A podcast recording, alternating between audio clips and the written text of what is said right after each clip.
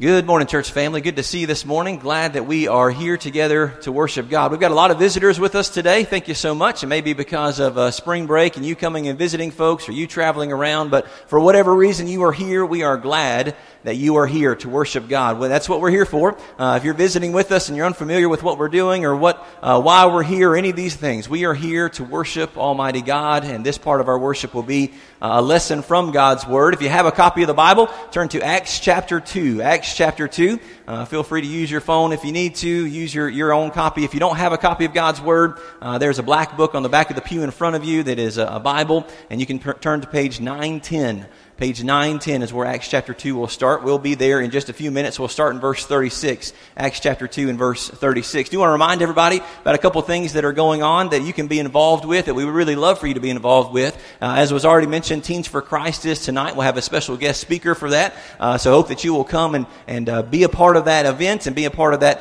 uh, gathering of uh, people from all different congregations uh, around our community, around the, the, county, and maybe even counties outside of, of Putnam. We would really love for you to come and be a part of that tonight at 6 o'clock at our evening services. Uh, tomorrow night, we have our uh, men's, uh, um, our Jefferson, Jefferson Avenue men's uh, ministry uh, Wings and Wisdom event at 6 o'clock. So every third, third month, when, I'm going to get it eventually. I do this for a living, speaking. Um, the third Monday of every month. Uh, we do Wings and Wisdom for our men, uh, and then we meet here at the building at 6 o'clock and we uh, eat wings and we talk about the book of Proverbs. Tony Kelly is going to talk about uh, parenting and children tomorrow. Uh, so, men, I would really encourage you to come and be a part of that tomorrow. We've got uh, three or four different guys who are making different kinds of wings. So, if you can make it to that tomorrow at 6 o'clock in the fellowship hall, we would encourage you to do that. And then on Tuesday, we've got another event. the, the men's ministry is organizing it, but we need help from everybody, not just the men. Uh, we're hosting a, a number of uh, foster families from our community. We're hosting a meal for them and then also a time for uh, those foster families, the, the parents, to have some time to interact with each other and get to know each other and encourage one another, uh, to commiserate if needed with one another about the things that they, they are dealing with and going through. Uh, and then the, the, kids, we're going to go and take them over to our, our gym, our fellowship center, and uh, spend some time with them, maybe take them out to the playground. So uh, we've pretty much got the food covered. We don't really need any help with the food or serving the food and that kind of thing. But for some reason, playing with kids is something we need a, a lot more help on. So teens, we'd love for you, you, guys to help us out. College students, we'd love for you guys. Everybody else, we'd love for you guys to come and, and help us. And that's from 6 to 8 on Tuesday. Uh, and there are lots of other events that are going on that you can be a part of, but those are three that are coming up in the next three days, including today. So please make sure that you are a part of any or all of those. Uh, Acts chapter 2. We're looking at the, in the book of Acts, another thing that's important for us to think about as we uh, set the stage for what we're going to talk about this morning. Lots of us here today are very familiar with Acts chapter 2 uh, for a good reason. Uh, but I want us to, to back up and set the stage, maybe for, for all of us really to remind us, or if you're unfamiliar with Acts uh, chapter 2 or the book of Acts in general, I want to set the stage for you a little bit and tell you what we're talking about uh, this morning. Uh, the book of Acts is a book of history. Uh, it is the book of history in the New Testament, the book of history for Christians. If we want to understand what was the early church like, what was the, what did the early church do? What did early Christians do? What did people do to become Christians? The book of Acts is where you read about those things. Uh, every conversion story in the New Testament, people not being Christians, becoming Christians, you read about in the book of Acts. Okay, so it's important for that reason. It's important for the organization of the church. It's important for the job of the church. If you want to know about what the church is supposed to be about, the book of Acts is where you need to look at it. And Acts chapter 2 is the beginning of the church. It's the birth of the church. So we would look at this, and many of us again are, are familiar with. You may or may not be, uh, but in Acts chapter two, it's it, there. The setting is Jerusalem, which is the, the home of the Jews. It is the uh, the, the the capital of the the Israelite nation. It's a very important place. It's where the temple is. Uh, it's where God has His presence has has been there. Uh, it, it is there. It is not a more important place in all the world than Jerusalem to the Jews.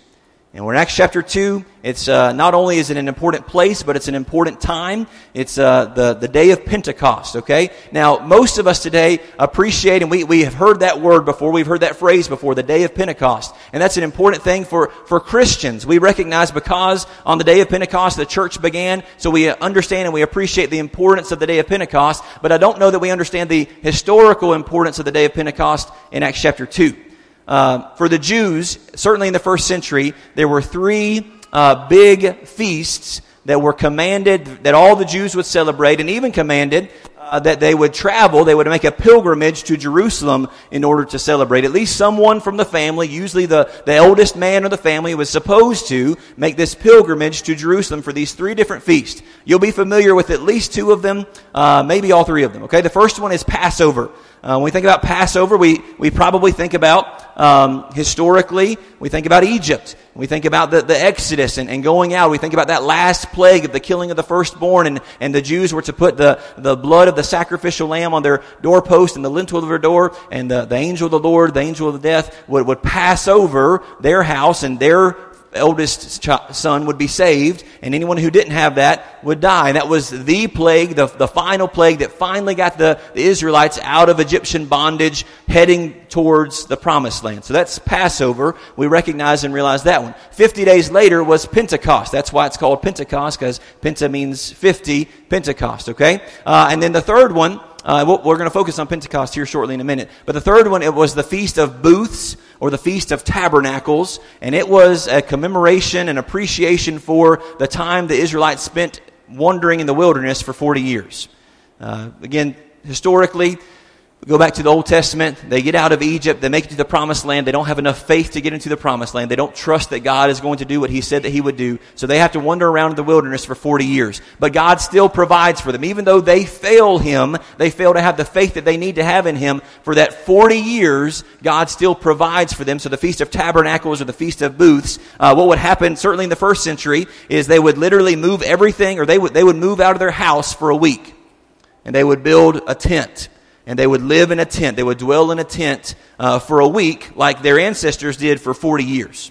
Okay, they were traveling from place to place, following uh, God's presence from, from place to place. So that's the Feast of Booths. We'll come to that one, back to that one later. But the Feast of, or, or Pentecost. Uh, Jews probably would not have called it Pentecost. Okay, uh, here is the, the Hebrew word that I've tried to practice many a time, and we'll see how this goes. Shavuot uh, is how I believe that it's pronounced, Shavuot. Uh, and it is, um, it started out as a festival that commemorated one of the harvest seasons of the Jews. Uh, and, and, during this festival, like any good festival, uh, they would do a lot of eating. And, and, primarily during this time, they would eat a lot of dairy food. And it's interesting, I, I don't know for sure. Today, they celebrate it uh, with one of my favorite foods. Jews celebrate Shavuot with one of my favorite foods. I don't know if they did it in the first century or prior to that, uh, but they ate a lot of, they eat today at least a lot of cheesecake uh, on that because it's a dairy and they, they ate a lot of dairy foods, okay, during this, this festival. Now, that was the, the original purpose for it. But after the destruction of the second temple, so you have the first temple that's destroyed, uh, Nehemiah and Ezra, they come back and rebuild Jerusalem and rebuild the temple. And then after the destruction of the second temple, it changed a little bit. And, and their primary focus of Shavuot at that point was to remember the giving of the law, the giving of the Torah on Mount Sinai. Okay? So you've got, uh, let's think about these, these three kind of back to back to back. You've got the Passover, getting out of Egypt going into the wilderness, going, making it to Mount Sinai, that would be some 50 days later, Pentecost, uh, Shavuot, where they were, Moses goes up on Mount Sinai and he receives the, the law, the old law, the Old Testament, uh, from God himself, uh, and then they wander around the wilderness for 40 years and you have the Feast of Booths. So these are all connected events in the very early history uh, of, of the Israelites, especially the Exodus history of, of the Israelites. So, in Acts chapter 2, these people are gathered, and you can read earlier in Acts chapter 2, they're gathered from all over the known world. Jews from all over the known world have made this pilgrimage to Jerusalem, and they're there. And one of the things that they did, not only did they eat, of course, I'm sure that was maybe what they enjoyed the most, uh, but another practice that was uh, performed during this festival was that either on the day of Pentecost, so when we're thinking about it, what, what we're going to read about, it's, uh, we, we know from the context of earlier verses that it's, it's sometime in the early morning. It's called the third hour of the day earlier in Acts chapter 2. Okay, so that's about 9 o'clock in the morning. So either the night previous to this or the night after this, the practice was they would stay up all night studying Torah, studying the old law, studying the Old Testament that we, that we would call it Genesis, Exodus, Leviticus, Numbers, and Deuteronomy, those specific verses. They would spend all night studying these things. So either, either in Acts chapter 2, this large group of people that gathers, gathers together has just finished that long night of study, or they're heading into that long night of study. They're interested in wanting to know what does God want them to do. Okay? Acts chapter 2, uh, let's look at verse 36. This is the very end of Peter's sermon where he's telling them, hey, this Jesus guy that you just crucified, that was the Messiah that the law that you're interested in studying about has promised for generation after generation after generation. And this is his conclusion in verse 36. Therefore, let all the house of Israel know that for certain that God has made him both Lord and Christ, this Jesus whom you crucified.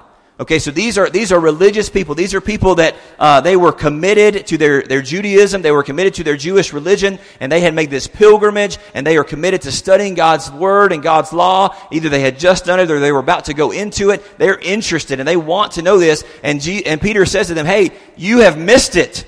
You've missed it all. And some of those same people would have been there 50 days earlier around Passover when Jesus was crucified.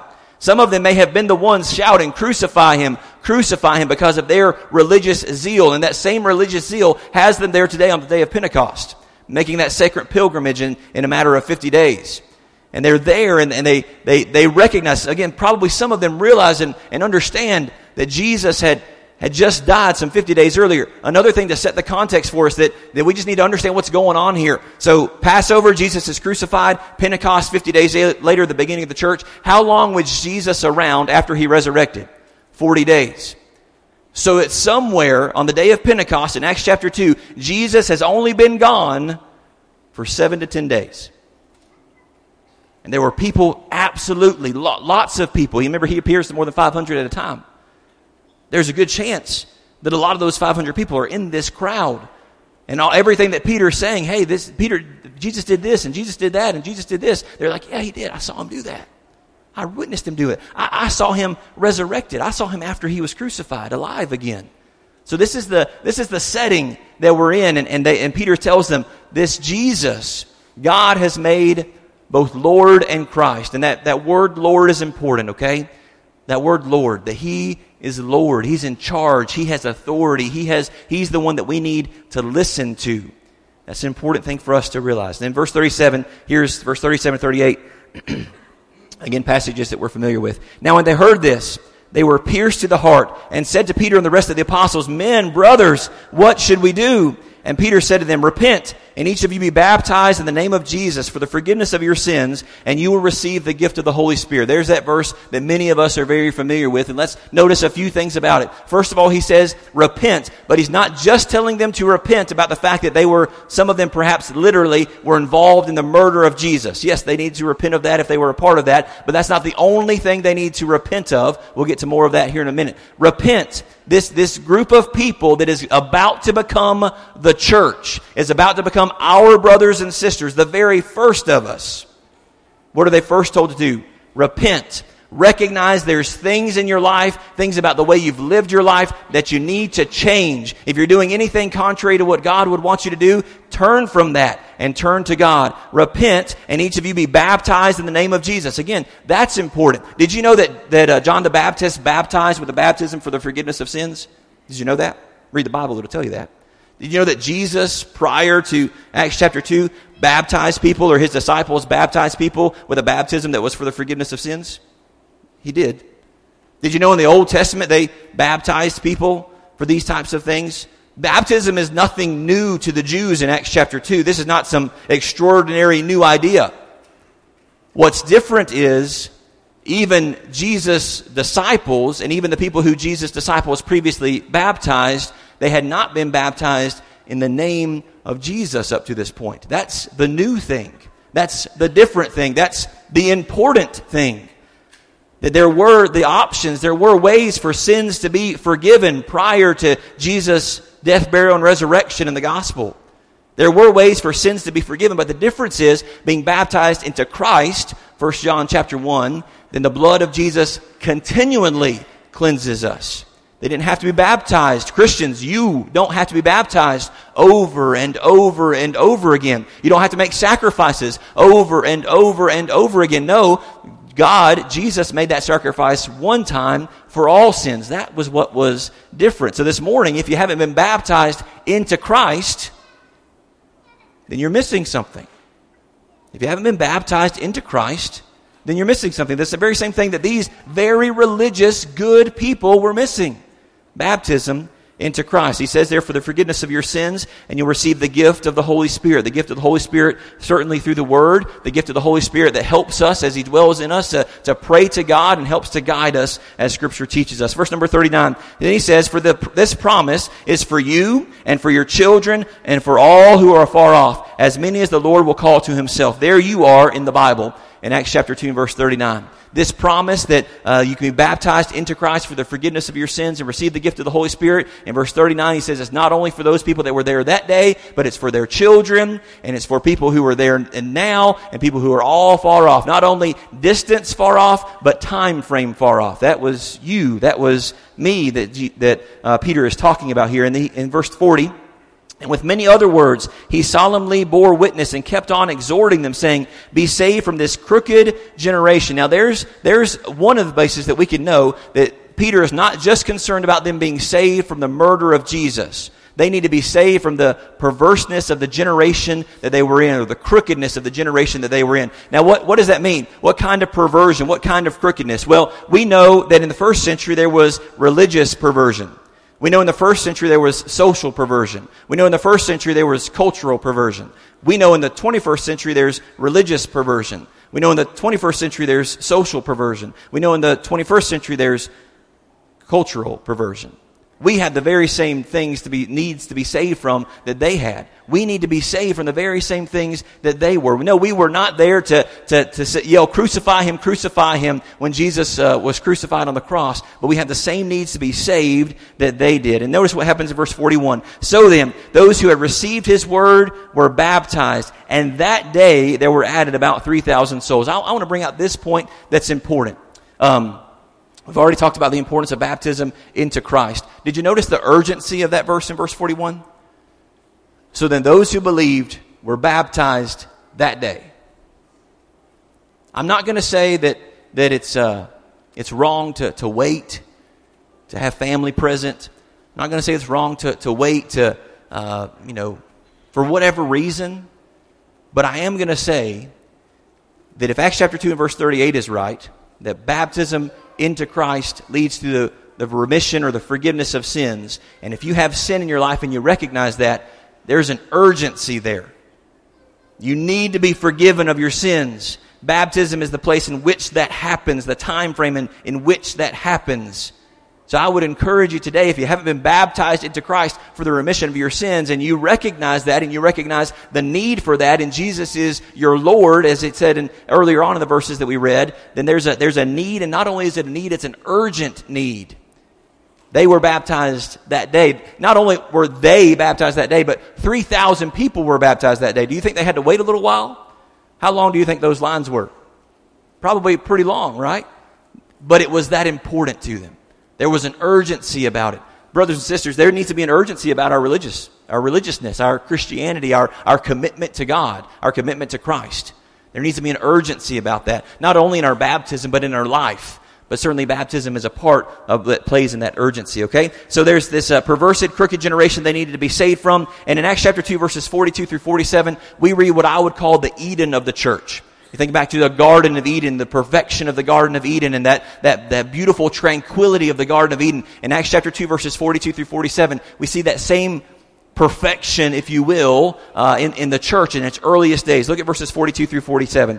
And they, these new Christians, okay, now again, they're not called Christians at this point, but that's what we would call them today, okay? They're called Christians later, but these are people who have understood Jesus as Lord, understood they've got sin in their life, been told to repent of it, have been baptized into Christ for the forgiveness of their sins, and now we see what do they do after that? After they become these followers of Jesus, these adherents to the uh, the gospel and the message and the lordship of Christ, what do they do? Verse 42. And they were continually devoting themselves to the apostles' teaching and to fellowship, to the breaking of bread and to the prayers. Okay, so uh, they were continually devoting themselves. It was something that was important to them going ongoing. It wasn't just in that moment, but it continued to be important to them. The apostles' teaching. What does God want me to know? Okay. Uh, earlier we talked about those those three uh, feast. I, I, read on one uh, website that was from uh, someone who still practices Judaism today uh, about Passover and what we would call Pentecost. He said that, that Passover was the beginning of their freedom from sin, but their redemption was not complete without Torah. This is why I, I, took the time to talk about Shavuot and how important it is, okay? Uh, these, these, these Jews on the day of Pentecost, they are concerned about wanting to know what God wants them to know. And it is commemorating hundreds, thousands of years earlier when they received the law on Mount Sinai. And here in Acts chapter 2, there's a new law. Law and freedom in Christ.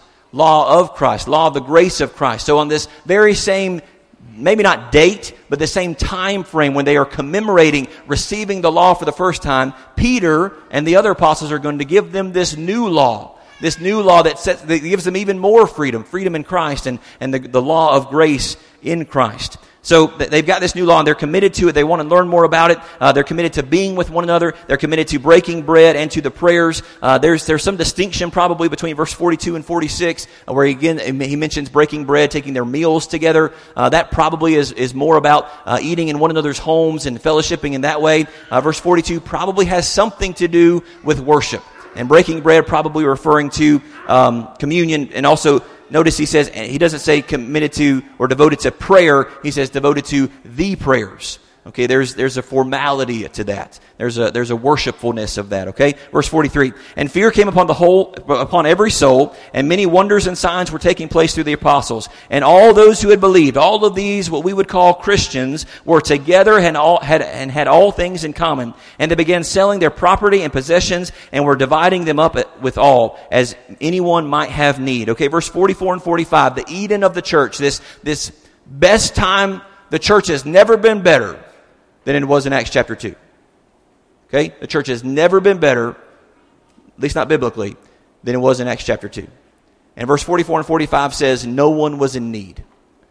No one, no one a part of that fellowship, a part of those group of, that group of people, there was no one in need.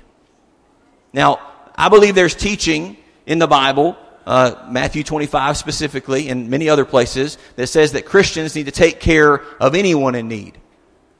But we're definitely, Romans chapter 12 that was read to us earlier, and, and this verse in Acts chapter 2, verses 44 and 45, in our fellowship, there should be no one in need. Now, not, not no one in a lack of want.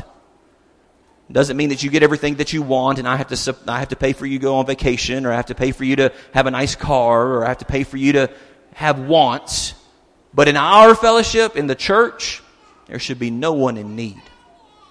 We should supply these things, help one another, meet each other's needs. And this is important as we think about people seeking Christ and finding Christians. Notice verse 46 and daily devoting themselves, or your version may say day by day, continuing in the same mind, and daily devoting themselves with one accord in the temple and breaking bread from house to house. They were taking their meals together with gladness and sincerity of heart, praising God and having favor with all the people, and the Lord was adding to their number day by day those who were being saved. I want to read verses uh, 44 through 47 again and then make a comment, okay? Verse 44. And all those who had believed were together and had all things in common, and they began selling their property and possessions, and were dividing them up with all, as anyone might have need, and daily devoted themselves with one another in the temple and breaking bread from house to house. They were taking their meals together with gladness and sincerity of heart, praising God and having favor with all the people. And the Lord was adding to their number day by day those who were being saved. Brothers and sisters, family here at Jefferson Avenue, I want you to understand this is who we are and who we're striving to be.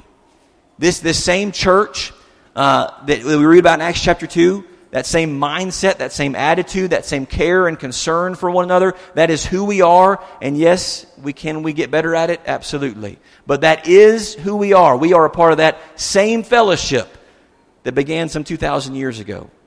And we're striving to be even better at it. That means there should be no one here in need. Let me, let me tell you what I think if we were to, to, to describe this, the culture of this group, or the the mindset of this group, or just to describe this group in a way that should describe us as well.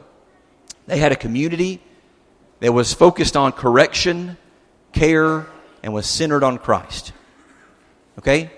They were a community that was all about and interested in correction. Okay, well, why do I say correction? Because it started out with the idea what's the very first thing they're told to do? Repent. Correction. I need to be about, in my following of Jesus, correcting myself. But as a family, I love you enough to help you correct yourself. And you love me enough to help me correct myself. And yes, I've got to do that kindly and I need to do it uh, with compassion but I also need to do it frankly. That if I recognize, if you recognize sin in my life, brothers and sisters, I want you to come to me and tell me. I want you to come to me and tell me. I want you to love me enough to do that. And I want you to understand that I'm going to try and love you enough to do that. So if I ever do that to you, or if anybody else ever does that to you, even if they don't do it perfectly, even if they could have done it a little more kindly, even if they could have been a little more soft, soft about it, recognize that they love you enough to come and try to help you correct whatever cha- changes may need to be made. But they were a community of correction, but not only of correction, they were concerned. They had a care for one another. No one was in need. When they saw a need, they met those needs, and all of it was centered on Christ. It was all because of Christ. They recognized, Peter said, Let it be known to all the house of Israel that God has made him both Lord and Christ, this Jesus whom you crucified. It all started there. And they were pierced to the heart. They were convicted. They wanted to change because of what Jesus had done for them. And they said, What can we do? Repent. Be baptized in the name of Christ for the remission of your sins. Receive the gift of the Holy Spirit. And then what did they do? They cared about one another. They helped each other to correct things in their lives. These, this, this community that met needs and shared a compelling message of hope, what happened to that group? They grew. They grew. This community that met each other's needs and had a compelling message of hope grew. Would that happen today?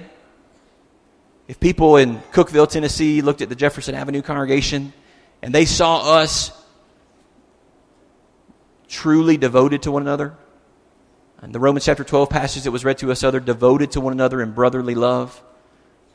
That there was no need, and that can be a that can be a physical need, that could be a monetary need, that could be an emotional need, be a spiritual need, be a relationship need. But people would look at us and they say, Man, those people love each other. What if that's all they could say about us? Those people love each other. If they knew that about us, and then we shared a message with them hey, you've got sin in your life, you got things that you're ashamed of, you got things that you're not happy about, you want to change some things, I have a way to help you do that. I have a Savior who can help you have your sins forgiven, and you don't have to bear that guilt anymore. You don't have to deal with those things anymore. If they knew those people love each other, I'd probably want to be a part of that group. And those people have a way for me to move beyond my mistakes and my failures and my, my wickedness and my all the things that I'm ashamed of. They have a way that I can have those things forgotten and, and I can move past those things. I'm interested in that. What if they knew that about us?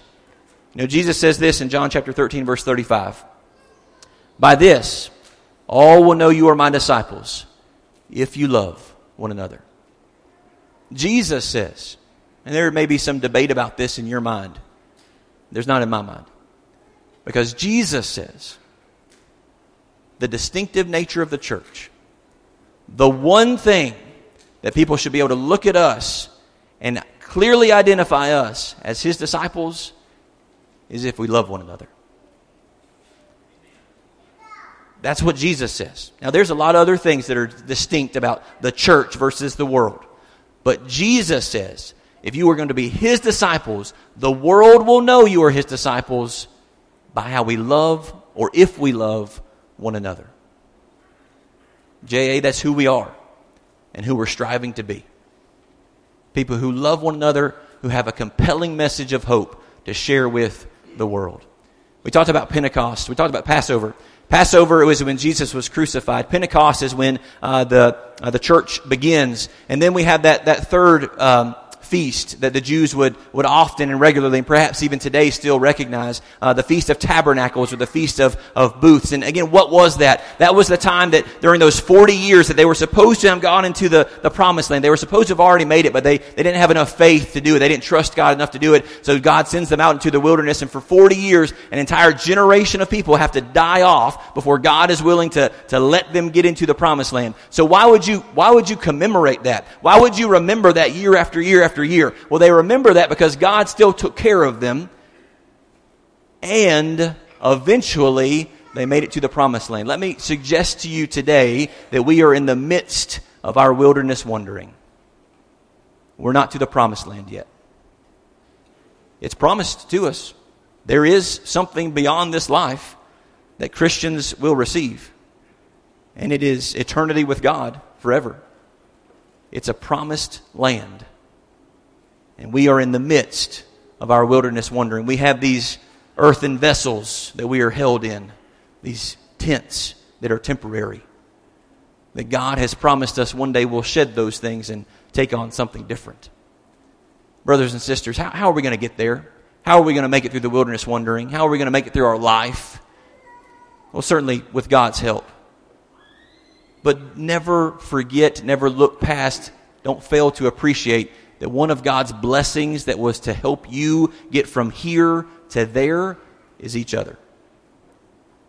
And Jesus says, The world will know we are his disciples if we have love one for another. This morning, are you a Christian? Have you been baptized into Jesus Christ for the remission of your sins? Well, why would I do that? Because you've recognized Jesus is Lord. You're not baptized and G- then Jesus becomes your Lord. No, you make the decision. I'm going to follow Jesus. Jesus says I need to be baptized, so I'm going to be baptized. I'm baptized into Christ. If you're not baptized into Christ, you need to think about that, and there needs to be some urgency about it. Baptized into Christ for the remission of your sins. If you haven't done that, you've got sin in your life, there needs to be some urgency about that. Baptism is not the be all end all. I am baptized because I've made up my mind that I recognize that I've fallen short of the glory of God. I'm not perfect. And that Jesus is Lord. He's the only way to fix my problems.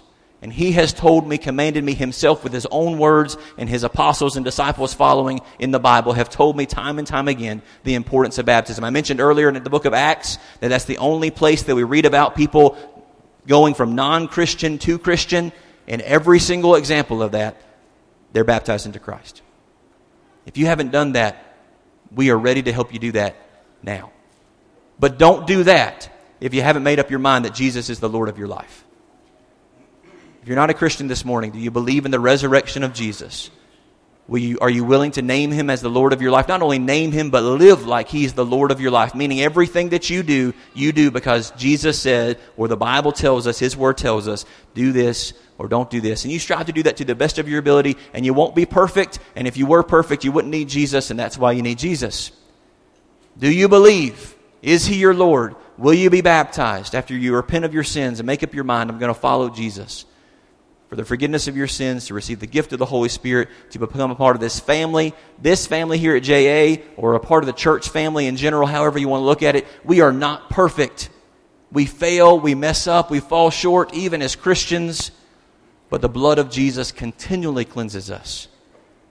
And we look forward to that day when we'll make it to our promised land. If you're not a Christian this morning, why not? Brothers and sisters, we are a family. And no, we're not perfect. No, you're not always treated right. But we still love you. And we want to help you. And if you have a struggle or a need or a desire to let us know what needs you have this morning, in just a second, Jacob's going to lead us in a song. We're going to stand up and sing it. I'll be down here. You can come down here and talk to me. Uh, if we need, some of our shepherds will come down and, and talk to you as well. Uh, we want to help each other get to heaven. Because remember, I'm headed if you're a Christian, we are headed towards an eternity with God. I'm not there yet, but that is where I'm going. If you need help getting there, we want to help however we can. Please come as we stand and sing.